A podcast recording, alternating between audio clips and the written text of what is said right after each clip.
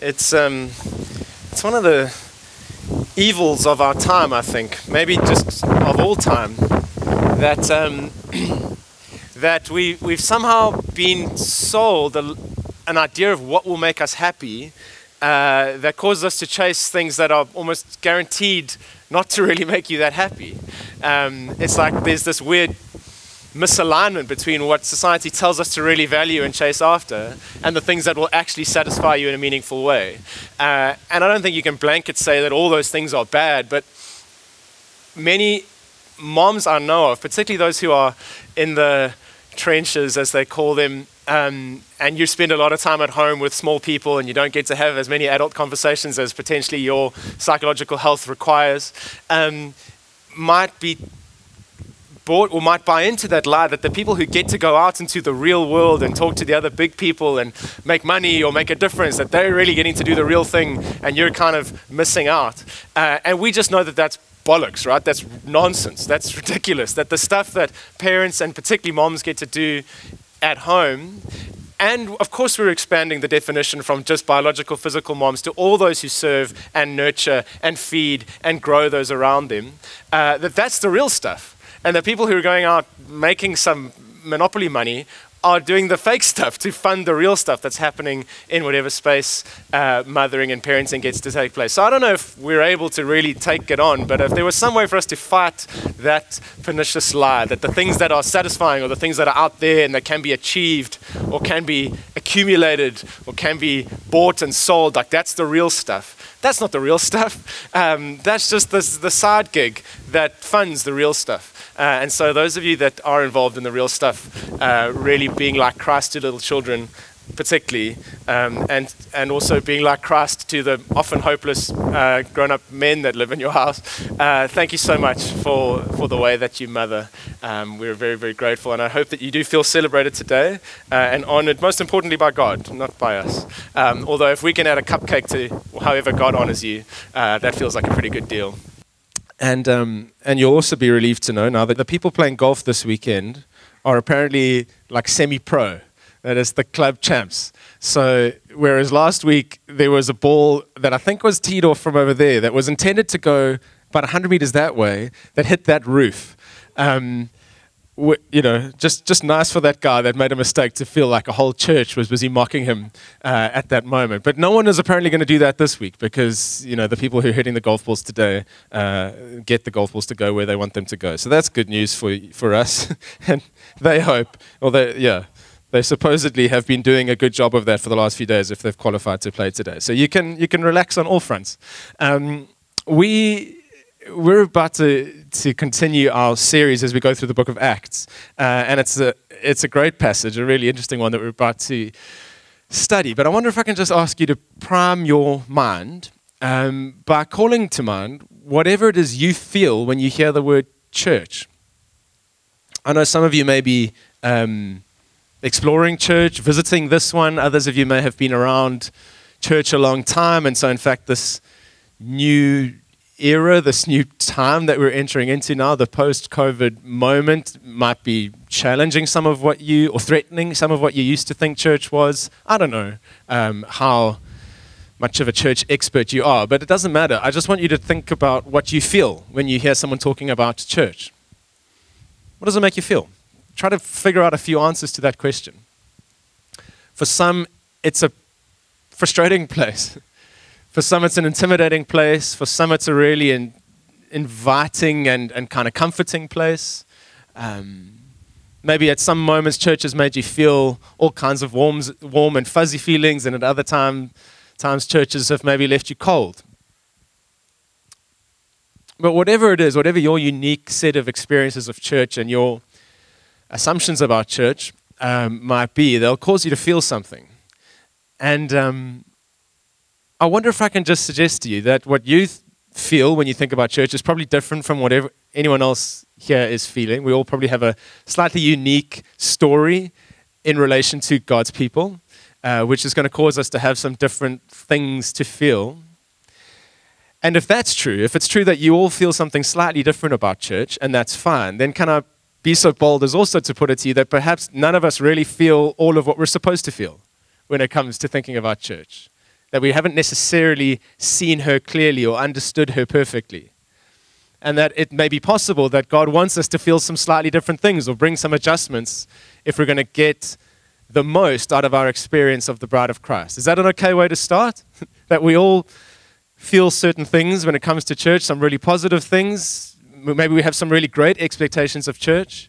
Some of us may have some negative feelings of our church, which is also fine and normal because there are human beings in it. But today, I want us to continue to try to work out, well, how does God really want you to feel about his bride? What are some of the things you should expect out of your interactions with her? Not to judge us, not to say this or that church is doing a good job or this or that person is coming to church with the right mindset, but simply because there's an invitation to a greater, more satisfying experience of the church. And that's why we're studying the early church in the book of Acts. And up until this point, we've seen in the last few chapters some pretty amazing things that are kind of fundamental components of being part of the church. We've seen radical generosity. At the end of chapter 3 of Acts, they're selling land, they're giving things, they're putting them at the feet of the apostles in trust to steward as a sort of fund to make sure that those who lack don't actually lack anything. We've seen not only this radical generosity, but we've seen incredible unity, that they all were of one heart and one mind, which means that is like a relational intimacy that must have been amazing to be part of.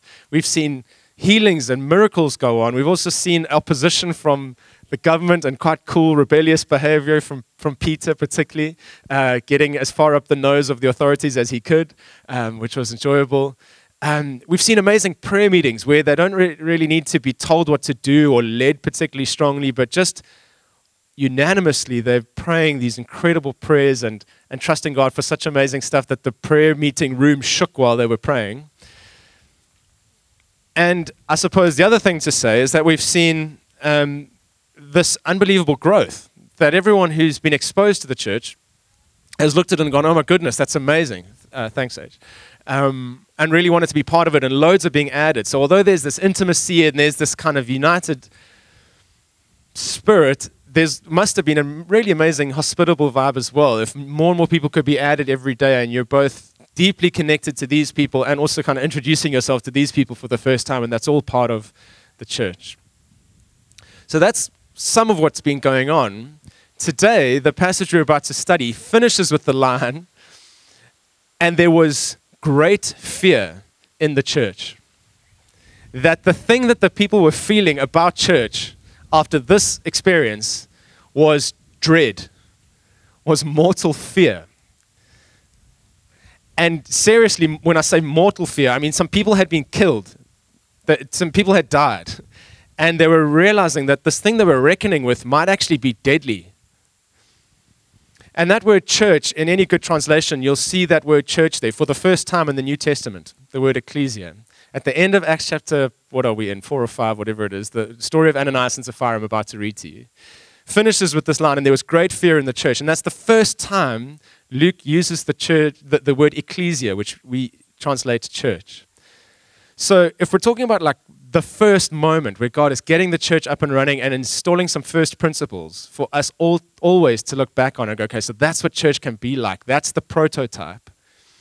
There's extra attention drawn to this moment because this is the first time from a group of disciples, a group of people, a group of believers that they actually get given their collective noun that we still rejoice in. The collective noun is first mentioned here at the end of this moment, the ecclesia, God's gathered people, the assembly of the saints, which we will be called for the rest of time, gets its first expression here. So if you're ever going to pay any attention to a passage about, well, how should church make me feel? What's at stake here? What are we letting ourselves in for if we're going to start playing with this idea of church? What are we toying with? This is a worthwhile passage to see. And before and after and everything around this, the news is really good. Great unity, great generosity, great joy, great growth, miracles. But that's not the whole story. And we would be doing Instagram church if we thought that was the whole story. There's a pretty intense side to what church is supposed to be. There's something quite important about this ecclesia, this assembly. And so we're going to study that. And I really want to say up front that the point of studying this is not to judge ourselves or to belittle any church or this church. The point of this is to go, oh, cool, so that's what's possible. That's what we're aiming at. That's what God has in store for his bride. That's the goal, as opposed to that's the bare minimum that we should be feeling judged by. So I want us to do our best to be secure as we read this story and not start flicking into judging ourselves or someone, because this is the first moment and a really important moment. And so God does something really extreme. And I think there's some fascinating things to learn. So we'll read it in detail in a second, but let me just summarize the story. There's a bloke called Ananias and his wife Sapphira, and they're part of the early church. And we've already seen some amazing acts of generosity. Barnabas has sold some assets and given that money into the fund to make sure that no one lacks anything. So then he and his wife put their heads together. He owns some land, and they decide to sell that land, and they get price X for that land. And then they decide to go to the community and say that they got price X less 50% for that land. They go and say, actually, what we sold that land for was $100, when in fact they sold it for $200. And look at us, guys, we have brought the whole $100 to your feet. And so they, I don't think, would have been unaware of how impressive that would have looked.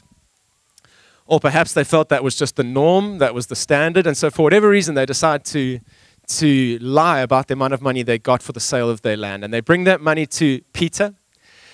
And instead of getting, oh, wow, sure, guys, good job. That's amazing. Thank you for your generosity. They would have been surprised at the response they get. So the husband is the one who has the conversation with Peter. Sapphira was off doing something else for a few hours. So he brings this money to the apostles, and Peter goes, what have you done? Why are you lying to God? See, straight through the deception, and tells them, you've not lied to man, you've lied to God. You could have sold that land for whatever and told us that you're only giving us 10% of that, 20% of that. You didn't have to give us anything.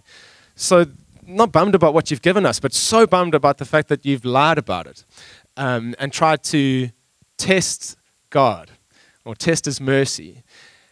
And having been found out, the dude drops dead.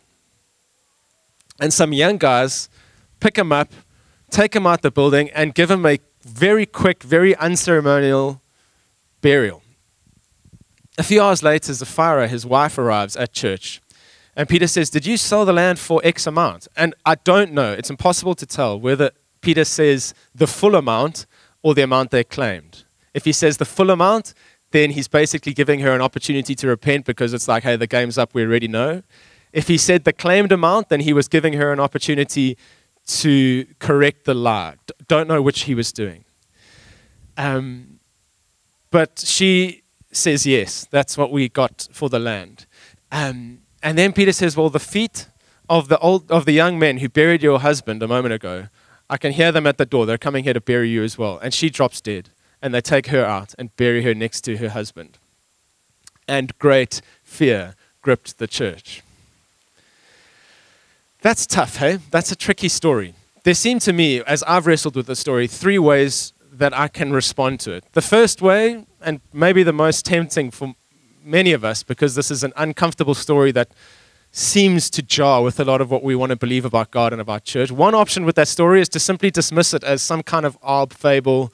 It got through the editing process that the Holy Spirit was involved in. Shouldn't really be there. Maybe it's exaggerated. Reasons to discount it.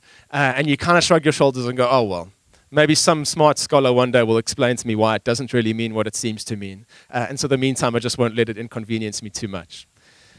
That's option number one. Probably, I would argue, an unwise option, given that, as I said, this is the first time we see the word ecclesia. This is prototype church. We're seeing all these really important things about how to get the most out of church. And so if I'm going to take probably a third, at least a third of the stories we have of what the early believers were like. In these few chapters, it's a bit of a trilogy. There's generosity, there's this prayer meeting, and then there's this Ananias and Sapphira story. If I'm just going to draw a line through a third of the information I have at the moment of inception for the church, I'm ruling out a lot of data. I'm ruling out a lot of useful stuff. So option number one, discount it, might be wasting something really valuable. But I can totally understand why we might do that. Option number two, I might end up terrified by this story. That it just is scary. Option number three, I might be offended by this story. That it just seems unfair or wrong or disproportionate. And as I've thought about those final two responses, if I'm terrified by this story, I suspect that proves that I think too much of death. And if I'm offended by this story, I suspect that proves I think too little of God. Let me just explain that. If I think too much of death, then this seems like unbelievable that God would do this. How dare he? You know, if death is this ultimate, dreadful result that must be avoided at all costs, that is the worst thing that can possibly happen, then this is a terrifying story if that's what's potentially going to happen. But the truth is, as we actually know, as you try to allow God to give you an eternal perspective, death's really not such a big deal. That seems like such a strange thing to say. It is the thing that dominates all of our psyche so much of the time, how to avoid it or delay it. But I imagine if we had God's perspective, we would see that blip, that move from the physical realm into the spiritual realm as a fairly arbitrary blip. And there is certainly nothing in the story to suggest that we're not going to see Ananias and Sapphira in heaven. Their salvation's not called into question here. If they were believers in Jesus beforehand, they'll be in heaven anyway. You don't get into heaven based on how much money you do or don't give to church, sadly, for those in charge of church budgets. You don't get into heaven based on whether you do or don't lie about stuff. Salvation doesn't rest on any of the behavior involved in this story. So if we were to accept that their relationship with God was going to continue on for eternity, and that in this moment, these two people dropping dead isn't necessarily the worst thing from God's perspective, that might lower the anxiety levels a little. I'm not saying they lower them completely, but if I'm looking at this story, or if you're looking at this story feeling abject terror, I think the challenge for us is to right-size death a little bit and be able to shrug our shoulders and go, death, where is your sting? Yeah, it's very painful for those that are left behind, but from God's perspective, this is really an upgrade, moving from a failing mortal body into an eternal perfect one, that I don't think God looks at death the same way we do. So that's just one sort of comment. If even before you can start to engage with the story, you've got a level of anxiety that needs to be reduced. On the other hand, if you've got a level of offense that needs to be reduced, where this is just an unjust God being pernicious and nasty and untrustworthy, I don't have a simple thing to say about that, other than that if we're going to be in the hands of a living, holy God, then an element of, well, he gets to set the rules just has to be possible. And that's hard to get hugely excited about, I know. We're in a very fairness-orientated world. I know I talk about that quite a lot, but if you want to get human beings mobilized today, you just tell them they're being treated unfairly, and we'll do whatever you tell us to do after that.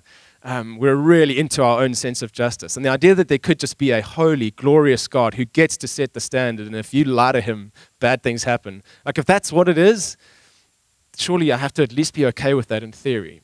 And so perhaps this is a real great jolt, this story, to recognize that we are reckoning with a glorious, terrifying, mighty, not particularly safe God. And we need to deal with whatever it is, whatever sort of small king inside our own hearts that wants to wear its own crown that stops us being able to engage with the story. I'm not sure if any of those comments help you to be primed to study this with me. But I don't want to be terrified, and I don't want to be offended by God. I just want to understand what he was taking so seriously at the beginning of the church that he was prepared to do this in order to safeguard it. Okay, so shall we study the story a little bit? We won't take hugely long because there's really only one big idea I want us to get to. But let's begin. If you want to open Acts chapter 5 on your phone, it'll help you because it's not on the screen behind me. That's a small joke if you're listening on the podcast because we're outside and there is no screen behind me. And I've now explained that joke far too much. Okay, let's begin in the beginning of chapter 5. A man named Ananias, with his wife Sapphira, sold a piece of property, and with his wife's knowledge he kept back for himself some of the proceeds and brought only a part of it and laid it at the apostles' feet. But Peter said, Ananias, why has Satan filled your heart to lie to the Holy Spirit and to keep back for yourself part of the proceeds of the land? While it remained unsold, did it not remain your own? and after it was sold, was it not at your disposal? Why is it that you have contrived this deed in your heart? You have not lied to men, but to God."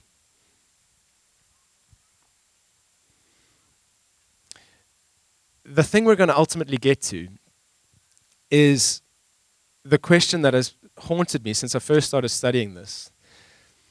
And that is, in what ways do I think I'm lying to men, but in fact I'm lying to God?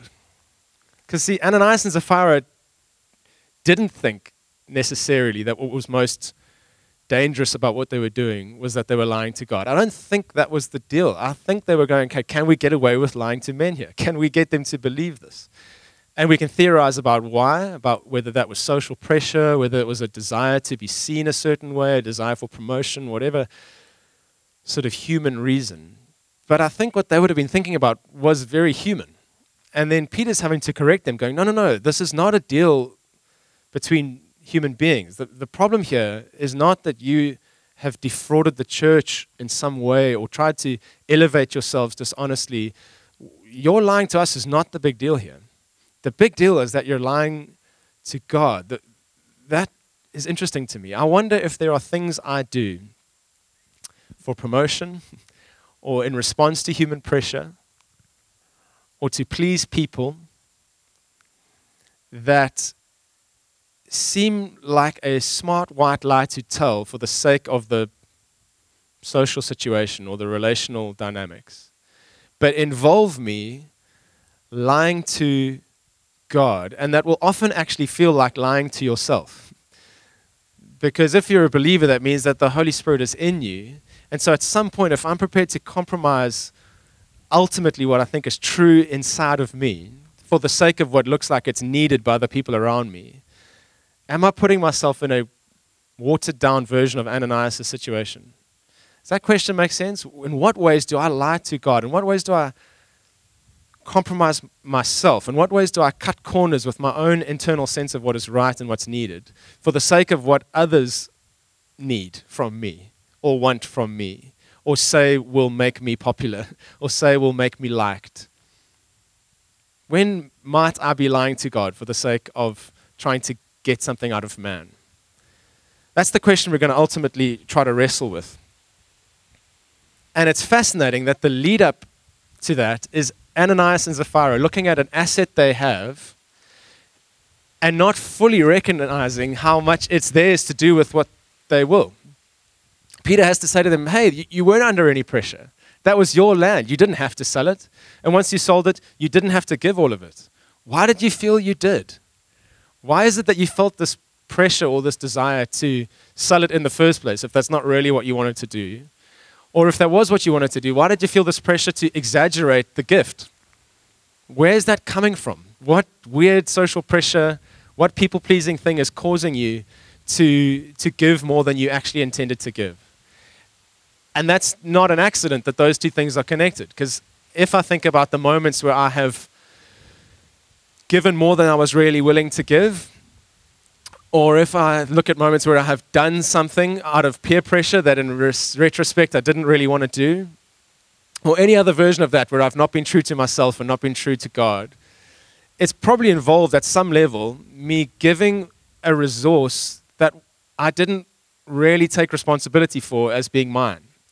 Have you ever asked someone to be at an event and they've said, yeah, I'll try to be there? It's the Stock Durban answer. Okay, this is the obvious thing we always talk about when we're talking about boundaries. No one else is in charge of your time. You know, Yoda would say there is no try. There is only do or not do. I don't know, I'm not really a Star Wars person.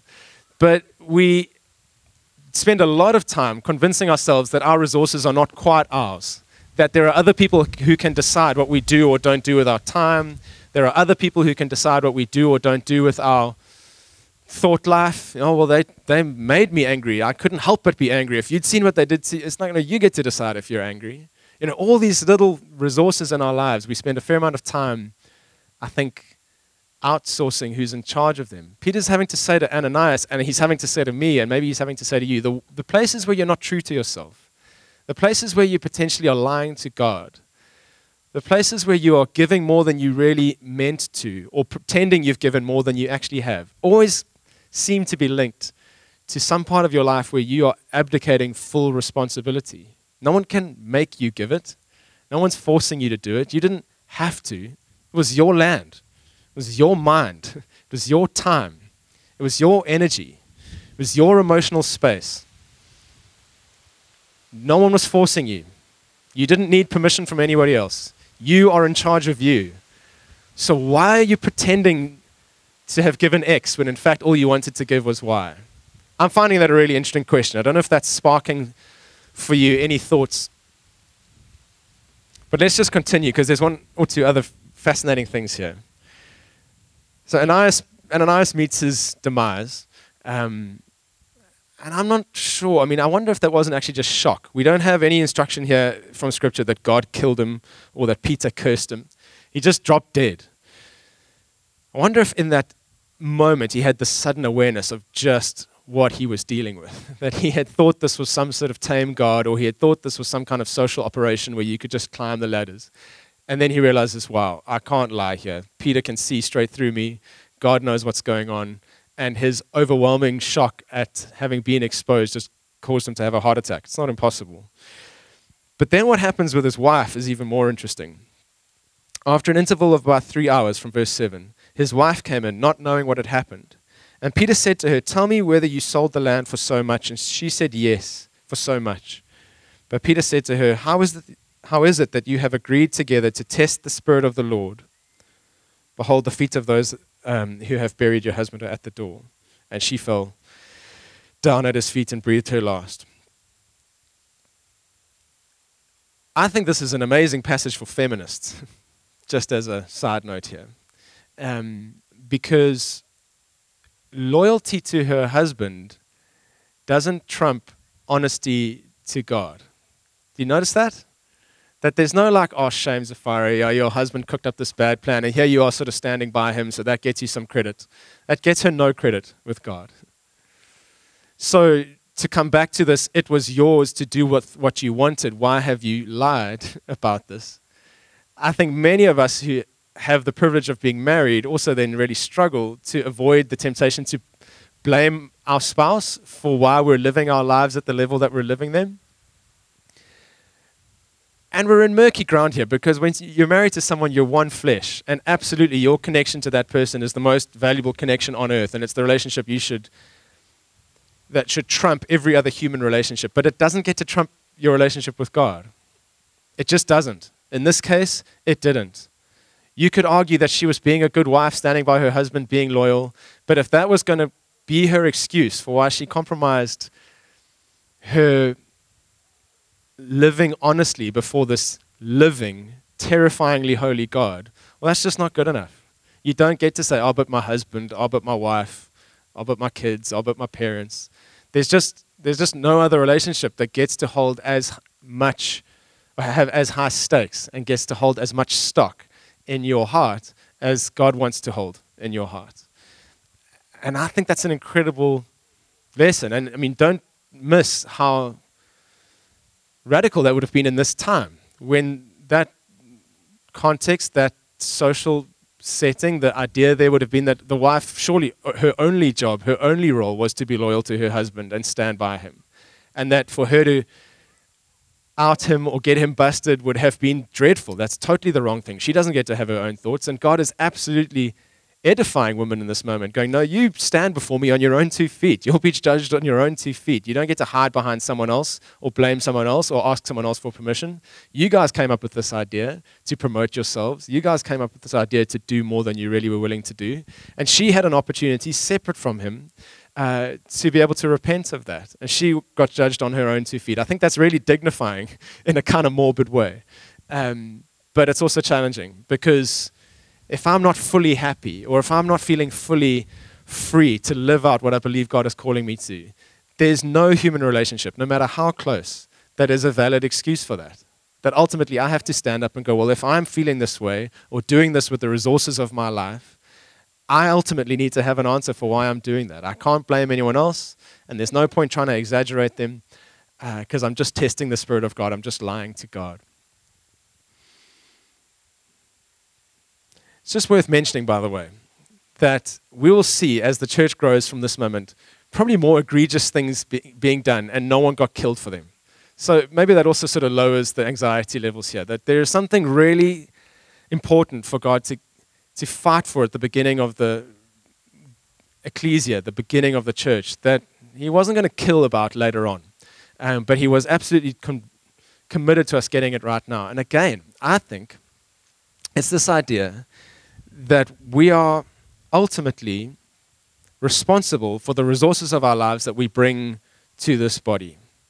And that if you're going to feel pressurized into doing that, or if you're going to feel there's some social advantage to exaggerating what you bring, God right at the beginning wants to say, we're having none of that. We're having none of that. I want free people willingly bringing exactly what they have the faith to bring, not a cent more and not a cent less. I want you bringing what my Holy Spirit has called you to bring into this. And I don't want you blaming someone else. I don't want you responding to pressure. No leader gets to tell you what you must do and push you beyond what you're comfortable with. No husband or wife gets to push you beyond what you're comfortable with. No social pressure gets to push you beyond what you're comfortable with. And at the same time, you don't get to come and exaggerate what you're bringing and pretend you're doing more than you are for some kind of social standing. Each of you are absolutely individuals who are responsible for the resources of your life. And right at the beginning of the church, God was committed to making that feel free and honest and not pressurized in any way. So I'm going to come back to this question I've been sort of wondering about. In what ways do I lie to myself or to God about what I bring? And I ended up moving over to Romans 12, because this is where I always get really inspired by the sort of description of what it is we're up to here. We have all sorts of exciting things for us to do as life gets going in and church gets rebuilt and momentum. And tomorrow night we have a leaders meeting tomorrow night, which you're all invited to if you feel like you want to be a part of what's going on. There's all sorts of exciting things to talk about. And really amazing things for our church to move into. So as we look at the future and the things that our church might become and the ways she's going to bless this neighborhood and the ways we all get to play and be part of that, I don't want to do an Ananias and Sapphira. I don't want to bring more than I'm really willing to bring. I certainly don't want to exaggerate what I have brought. I don't want to get into some kind of man-pleasing situation, because that's what's going on here. I want to make sure I'm doing absolutely only what is true to me and to my relationship with God. So let's go to Romans 12. If we're talking about being honest with ourselves, I find this an amazing passage. From verse 3, "For by the grace given to me," says Paul, "I say to everyone among you not to think of himself more highly than he ought to think, but to think with sober judgment, each according to the measure of faith that God has assigned. For as in one body we have many members, and in the members do not all have the same function." For as in one body we have many members, and the many members do not all have the same function. So we, though many, are one body in Christ, and individually members one of another, having gifts that differ according to the grace given to us. So let's use them. If prophecy, in proportion to your faith. If service, in our serving. The one who teaches, in his teaching. The one who exhorts, in his exhortation. The one who contributes, in generosity. The one who leads, with zeal. The one who does acts of mercy, with cheerfulness. We're going to close in a second thinking about this. But if the story of Ananias and Sapphira says, okay, so church is not some kind of play thing where you get to turn up and do some social climbing or respond to peer pressure. No, we're in the hands of an unsafe, terrifyingly holy God who's good and right, but he's also dangerous. And this church that he's building is not some arbitrary thing to fiddle with. It's important to him. He really cares about it. If that's what we're coming to, and we then look ahead to the future going, okay, I think I want to be part of that. I think I want to take my role in that seriously. Then here Paul is saying, okay, so you want to get involved? Cool. Get an accurate picture of yourself.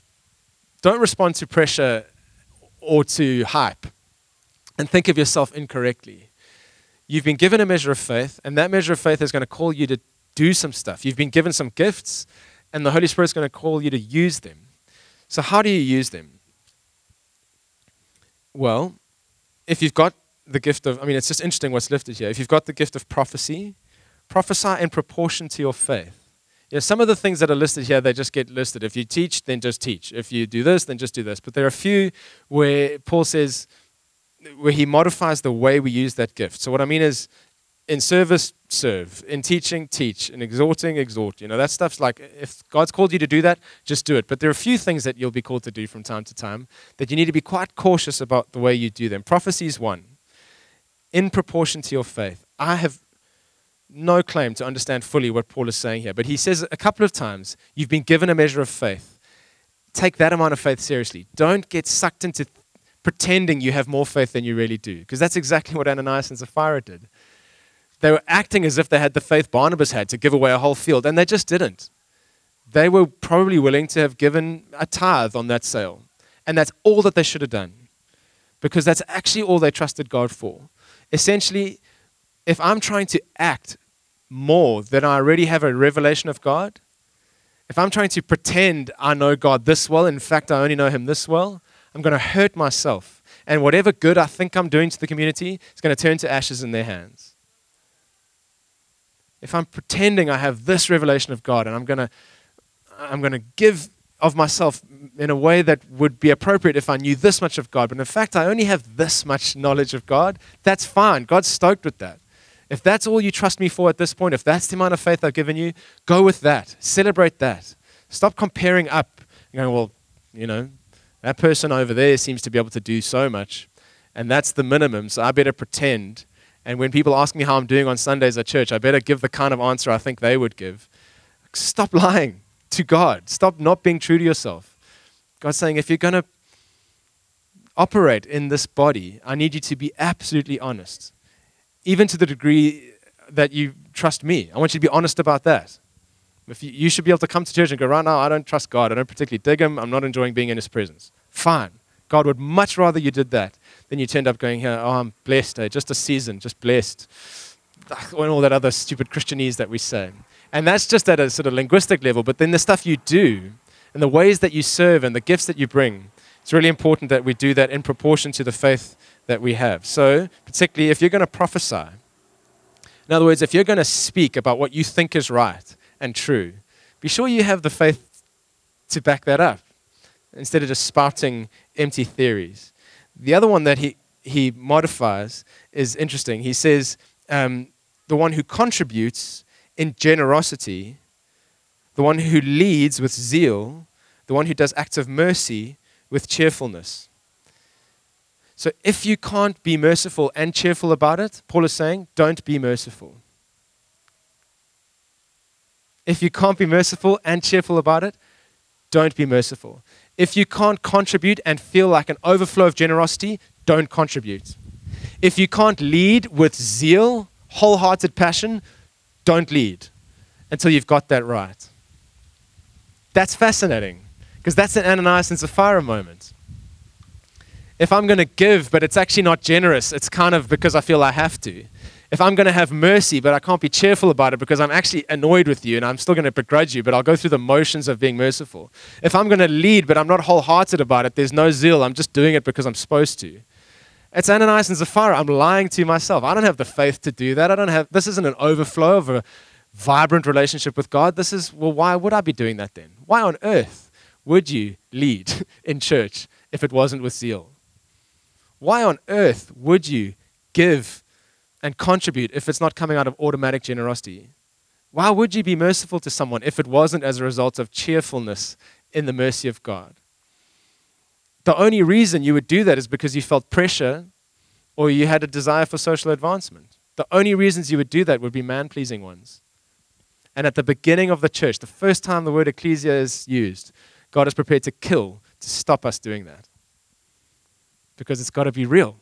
And it's got to come out of an authentic place in him. And this community needs to be a safe place for people to say, no, I'm not there right now. It needs to be a safe place for people to be able to say, I can give this, but not that. And if I can give this much, I'll do it cheerfully and joyfully. But if you expect me to give that much, it's going to feel like it's going to make me bitter. And this community also has to be a safe place for someone to come saying, I have the faith to give this. Don't stop me. God has given me this much faith to give this much input, and I want to give it, and no one should get in your way.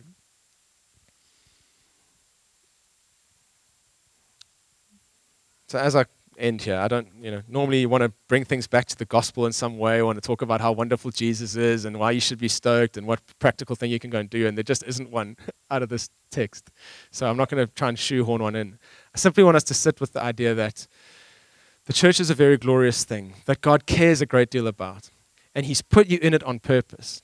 And he's given you some stuff to give. But more importantly, he's given you a measure of faith. And I need to figure out what that is. What I can really trust God for, and pay attention to growing that.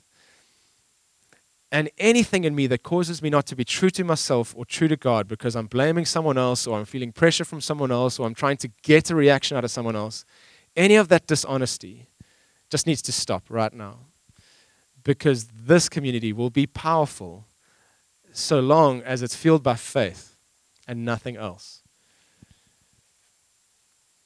So long as it's freely given, not forced. So long as it's honest, not put on or exaggerated. Because then God gets glory for every single thing you do, as opposed to there being any other motive. I hope there's something helpful in all of that. As I say, it would be tempting to skip over this stuff. But what is inspiring for me is that this Ecclesia that gets described here is still alive, and I'm still part of it, and she's still changing the planet, and Jesus is still coming back for her. And so whatever it requires of me to figure out how to be in this kind of community, I know that I'll be more satisfied in church if I'm prepared to do these kinds of hard yards as opposed to just making it work the way I want it to work. So I'm going to pray, and then we can get on with being the Ecclesia to the best of our ability right now, to the amount of faith that we have right now. So, Lord Jesus, we are your bride. You are our bridegroom. Lord Jesus, we are your disciples.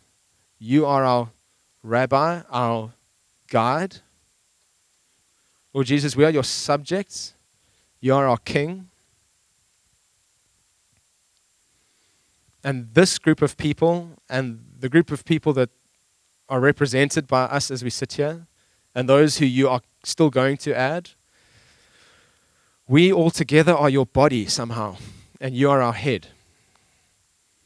And you have knitted us together for better or worse, whether we'd have chosen others or not, whether we'd have preferred to go somewhere else, whether we think we belong here or don't, whether we think we're worthy or aren't, you have chosen to knit us together into your body on this earth. And if we've had a cavalier attitude, if we've thought this is a sort of man-made thing that we can have theories about or have expectations of, and haven't perhaps taken seriously your jealous love for your bride, Lord Jesus, will you just do whatever it is you need to do in our hearts now? If we need to repent, if we need to realign, if we need to see things differently. Perhaps some of us here have criticized other churches and we need to repent for that. Perhaps some of us here have been half-hearted in our approach to this church up till now, and we just feel like that moment's finished and now it's time for us to fully engage. Perhaps more worryingly, some of us here have given more than we truly were willing to give and haven't stewarded the resources of our lives properly. And for whatever reason, we've said yeses when we should have said no, because it wasn't going to be cheerful or it wasn't overflowing with generosity when we did give. In whatever way, we're not being totally free and totally honest and overflowing completely from your life, Jesus. We just want to stop doing those human things. But then we really want more of your life to flow through us. And we really want more of your grace in us. And we really do want more faith so that we can trust you to do bigger, more amazing, more glorious things on this planet in your name. Amen. Well done. You got through the wind. You got through people getting killed in church. you deserve a Mother's Day cupcake now. And I think once the guys have held back and all the moms or just any, I mean, and don't even question, just any lady can go and grab a cupcake. You know, we're not going to question your credentials.